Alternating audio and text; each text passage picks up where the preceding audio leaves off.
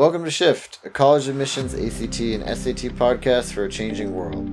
I'm Tyler, founder of Achievable.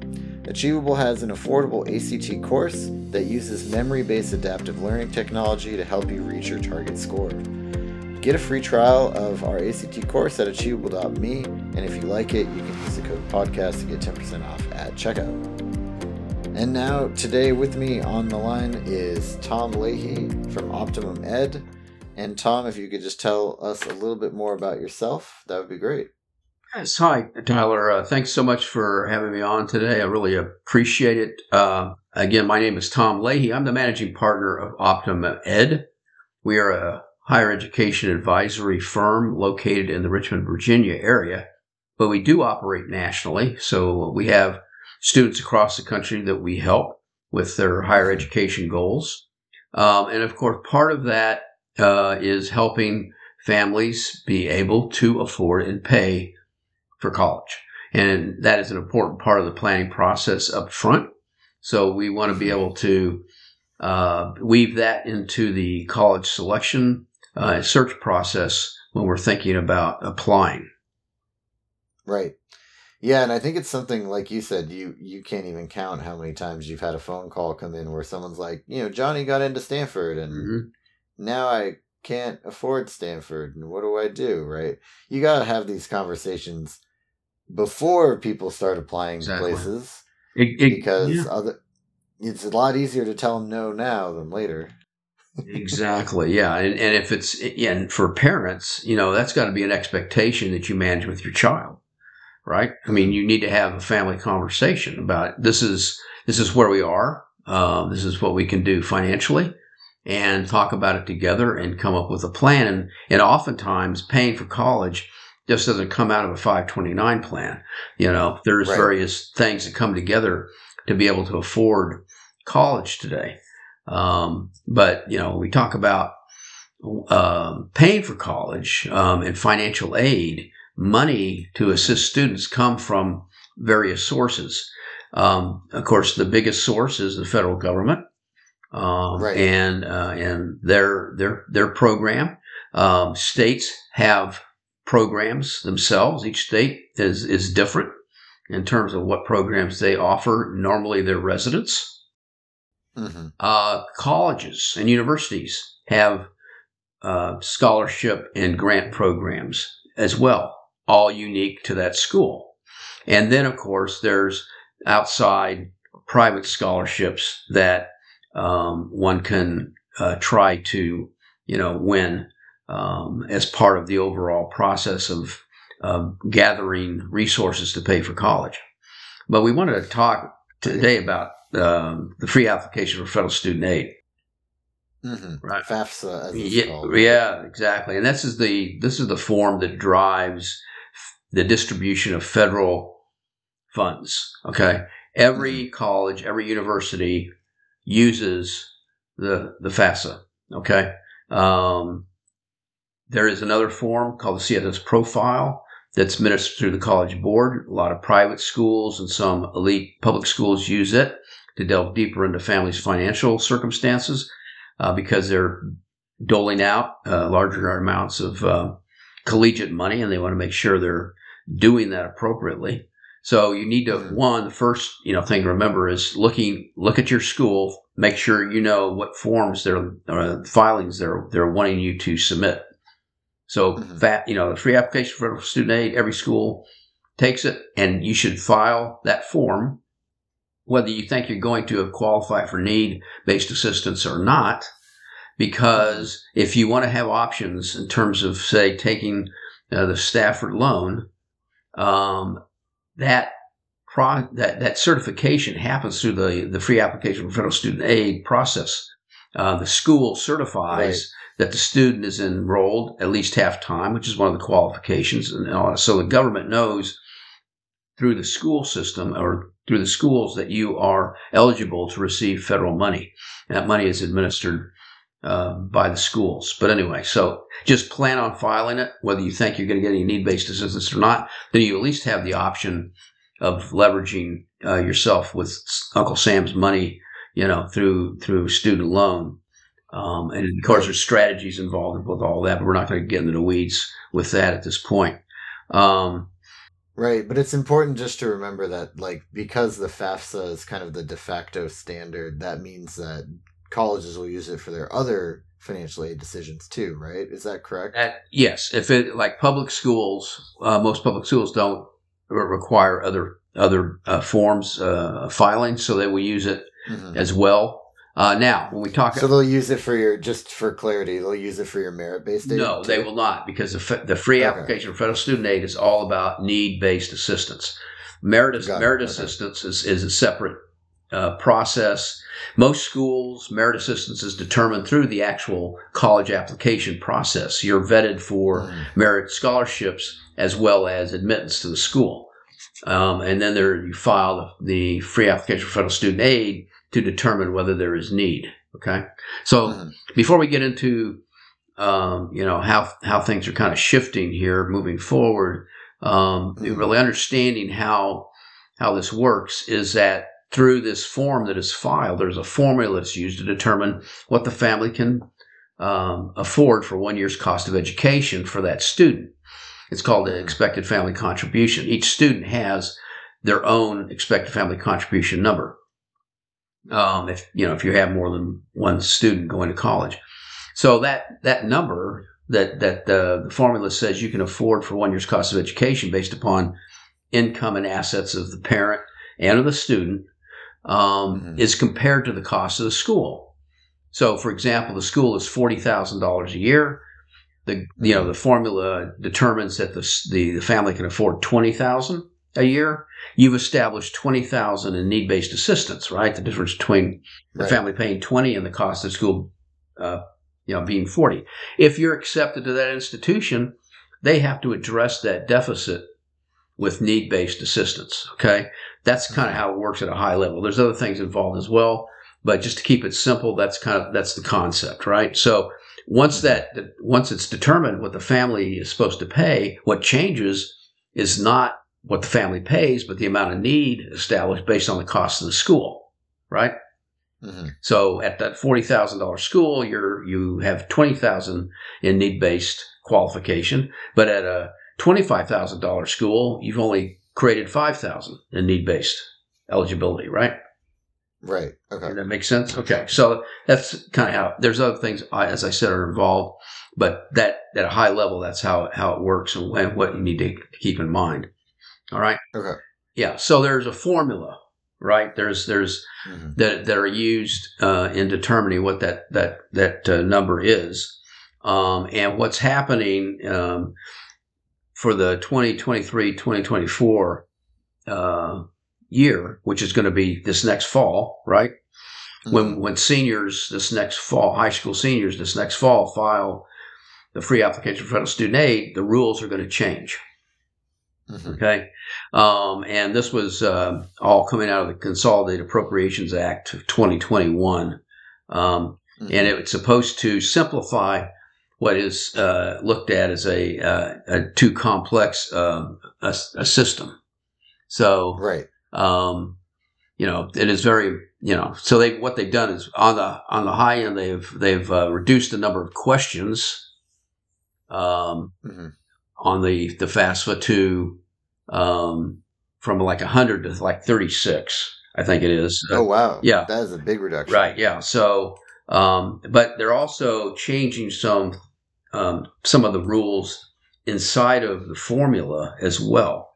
And there's two significant changes um, that uh, you know relating to the number of children that are in college at the same time. Mm-hmm. Um, one increases eligibility while the other one decreases it. So let's talk about okay. the one that increases eligibility. So there is this um, income protection allowance that is built into uh, the formula, which protects a certain amount of, of, of income based on a number of students in the family. But right now, the the more students, the the the um, the less uh, money is protected because they, you know, they see you spending that money on three children rather than one child.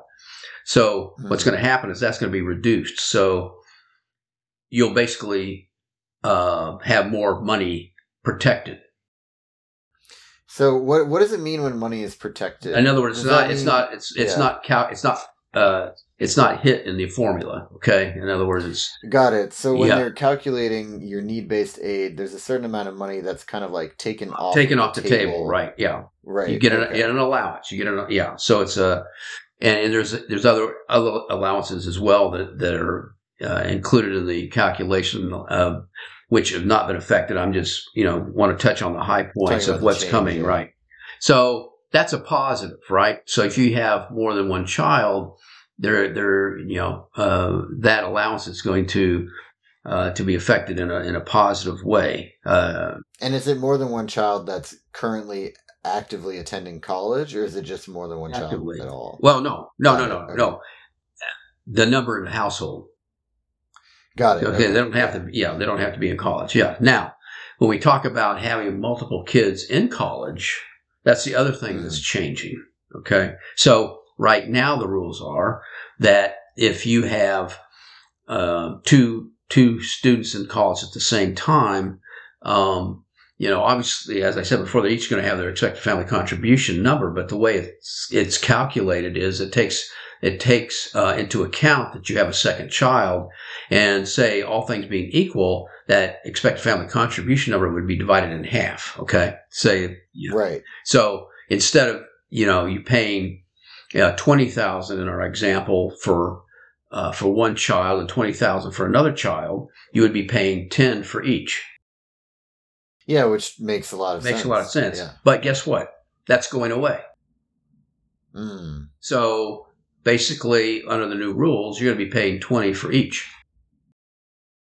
Boy. But, But then you know, given, but given it's what offset by the protected income. Right, exactly. kind of. Yeah, yeah, and offset in some way about with the the other changes in allowances and things. So it's yet to be seen how this is going to happen, but that it, it is pretty much assured that middle and upper income families are are going to feel the effect of this uh, Mhm. financially uh, because the, the the positive changes are not going to offset the negative when it comes to having multiple kids in college. Um, Right. so And and do you, do you feel like there will be a benefit for lower income families yes, there will be. for this change? Yeah, Okay. yeah, and um, so yeah, so that's just something to keep in mind because it changes uh, changes how you look at things. You know, because say you have a there's a year difference between your two students. You know, it would have made sense under the current rules to have you know that first child take a gap year before they enter college, so you have them both in at the same time, right? Because there is a benefit right now Right. for you know for that uh, that circumstance. That no longer is going to be the case. Mm-hmm. Now, I under, what I understand is that private schools are going to have the option to because this this is all federal rules, right? Mhm. So the private schools are going to have an op- the option of applying this new rule or not. Mm. So um, you can kind of understand why we're f- foreseeing people kind of shifting their their focus to you know private schools, especially those that, that are still applying the old rules if you have multiple kids. Yeah, that makes sense to me. And if that is the the school, like basically the the two questions I have is like number one, obviously the school is not going to be requiring that both children go to the same college because Right, that's no. very unlikely. No, no. Um, but then part two is so why would the school offer this? Well, Why would the school like opt to follow the old rules that are beneficial? For the same versus reason, the same reason private schools uh, tuition discount and um, help help families financially to Hmm. compete with the cost at public schools. Right. Because if you look at if you if you look at financial aid offers from uh, private schools, at least the ones I've seen, um, oftentimes by the time they they uh, finish offering, you know, grant scholarships, whatever, the the cost of that private school has been will you know has been brought down somewhere close to what it costs to go to a public school. hmm Um, and so I, I think in the same way, pu- you know, private schools are going to want to uh, compete, and this is an easy way to do that. Especially your smaller, Yeah. especially your smaller private schools that are, you know, looking for good students to come to their campus. So this is going to maybe give them a, a leg up in recruiting. Don't know. We'll have we'll see. But uh, uh, the other, Yeah, yeah, I mean, if you have like an older sibling or something, Yeah. I think Mhm. that makes a lot of sense. That's already in Right. college. I think it makes a lot of sense. Mhm. I think if you're the oldest, you probably kind of don't care. Right. But like, I think if you're the if you're a middle child or younger child, and your your brother's already in college or whatever, and you're gonna save your parents ten grand a year, I think they're gonna push you for that. Yes. Yeah, I would think so. Yeah, I mean, and again, it just you know, there every every family's financial situation is different, um, and it's just going to take it's it's just going to kind of change how we think about and plan for um, paying, you know, and it, and it's just going to really uh, behoove uh, families to you know look at the numbers and and do some number crunching and maybe even call uh, you know their financial advisor in um, whoever to try to help them through the process of figuring out um, how best to, to handle it. Right.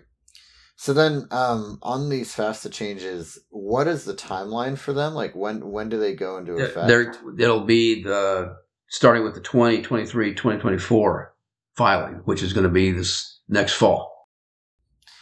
Okay, great. And then that I assume that's going to also include it's it's going to be like it's not just going to be like oh like freshmen are the only ones affected that year and then freshmen sophomores the following year. It's going to be like everybody everyone, at the everyone switches over. every yeah. and if you're in college, because every year you have to file a free application for federal student aid, right? Every Mhm. year. Well, you're, there's no Yeah. there's no grandfather clause here. Okay, so right. if you know if you're in if you're in college now, your financial aid is going to look different. You know, uh, with, with with the changes because you're not going to be allowed to follow the old rules. You're going to be uh, looking at the new rules as well. Right. Obligated to follow Right, the yeah. rules too. Yeah, there's some, you know, some there's some, uh, you know, uh, tie, you know, name changes. Uh, for example, the expected family contribution uh, term is is going away, is going away, and they're going to call it student aid index because they think it's less uh, confusing. You know, uh, student aid Mhm. index. That's going to be the new term for this spe- this magic number that um, determines, you know, how much the family is uh, supposed to pay. The other thing I want to talk about too is that what's changing is, um, you know, in a, in a divorce or separated circumstance, um, you know, whose uh, whose parents' numbers are, you know, uh, required to be filed, right? Um, so currently, it's it's all based on domicile. Okay, so it's the parent who the student lived with for the majority of the previous 12 months prior to filing the form. Okay. Right. It's not, has nothing to do with who claimed the, the student on taxes or who, you know, or anything else. It's based on domicile. Well, that's changing. Now it's going to be financially driven in terms of what parent, um, its numbers are going to be filed. So what they're, do, what they're, they're doing is they're going after the parent that has the biggest money, the, the most money or provides the most assistance to that child.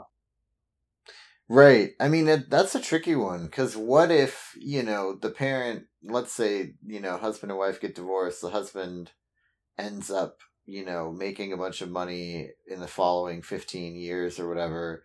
And then he, but he never talks to the kid and never wants to pay for the, the, anything the kid does. Well, like, how do you, yeah. how do you reconcile? Well, that? there there is, you know, I mean, we can talk about uh, dependence versus independence when it comes to filing, you know, because uh, if you're considered a independent student, only the student's financial numbers are filed. If you're dependent, then it's the student and the parent's numbers. Okay, so we're talking about a dependent circumstance here, right? Oh, so it's who's defiling this the child as a dependent on their taxes? Well, uh, yeah. Uh, well, and I'm not going to. No, it's who provided the most financial uh, support. But in most cases, it's going to be that person who claims them on their taxes as well, right? I mean, that's just normally Right. how it works. Um, right. But the you know, so yeah. Um, so that that's you know going to going to shift um, some thinking in terms of you know um, this whole thing because there's parent you know now you know understanding how that works. Um, you know, it's ma- it makes a lot of sense for the child to be considered domiciled with the parent who makes less money. Well, right. I mean, you can easily set that up. Yeah. Yeah. Well, yeah. So they, they're taking that that taking that off the table. So, Right. um, And I mean, it makes sense. Like that was a little loopholey too, right? I just hope that in the reverse situation, Yeah. the edge cases. yeah, I haven't. Yeah, I haven't seen it, but you know, there was a couple years ago. There's a, a, a big thing going on up in the Chicago area where where families were giving over um, guardianship of their child to a relative. And one of the things that, and when we're talking about what makes you independent, one of them is being in guardianship. So there would only be the students' numbers being considered because there's very specific rules when it comes to being independent. This is another thing that, that is important for people to understand that it, you just can't, the student just can't say, I'm independent because dad doesn't want to pay for college, right? As you were alluding to um, previously. So it's like you have to be 24 the year that you file. You have to be uh, a veteran of, of the military. You have to be a, a you know a professional uh, um, student or you know in a doctoral program, uh, medical school, that sort of thing. You've got to be married or have other dependents. Um, you're considered homeless. There's there's a list of things that make you independent. None of those have anything to do with mom and dad not wanting to pay for college. hmm Okay. So in that case, you know, the, so the numbers have to be filed. Um, the, the, so the parent has to agree. If not, there is a, there is a, a process to, you know, ask for relief from that. But it, Mhm. you know, that's that's a hard road to hoe. So, and it, and it doesn't mean just because the parents putting their their numbers on that form that they're going to have to pay anything. But what they're doing is they're helping that student be able to uh, be eligible for, say, you know, government loans. hmm Okay. So then those are the two biggest FAFSA changes. The- those are the, those are the changes that are coming. Yeah, and how it's all going to um, pan out, we're we're not sure yet. I'm I'm interested in seeing next fall how some of the the calculations turn out as we start helping families uh, file. Uh, should be should be interesting. Great. Okay, and just to, and just like to wrap up the call and kind of summarize everything because we talked talked about a lot of stuff. Yeah, here. we did. So the first FAFSA formula change that's coming is for parents with multiple children that are in college. There's going to be two changes there, and then the second big change incoming is for divorced or Right. separated parents. It's going to be Yeah. based on the higher income, not the Well, the not the higher amount of support, financial support, right. not domicile. Yeah. Yeah. So yeah, those are the the two uh, changes I think are going to uh, significantly impact families at this point that I see. Great. Well, this is a really important and informative episode, so thank you for sharing that with us today. Yeah. All right, I appreciate it. Yeah. Thank you. Yeah, you're welcome. This has been Shift, College Admissions Podcast for a Changing World, and FAFSA changes definitely qualify. um, it's hosted by Tyler from Achievable with Tom from Optimum Ed. Achievable has a great ACT course that you can try for free by visiting achievable.me. And don't forget to use the code podcast if you like it to get 10% off at checkout.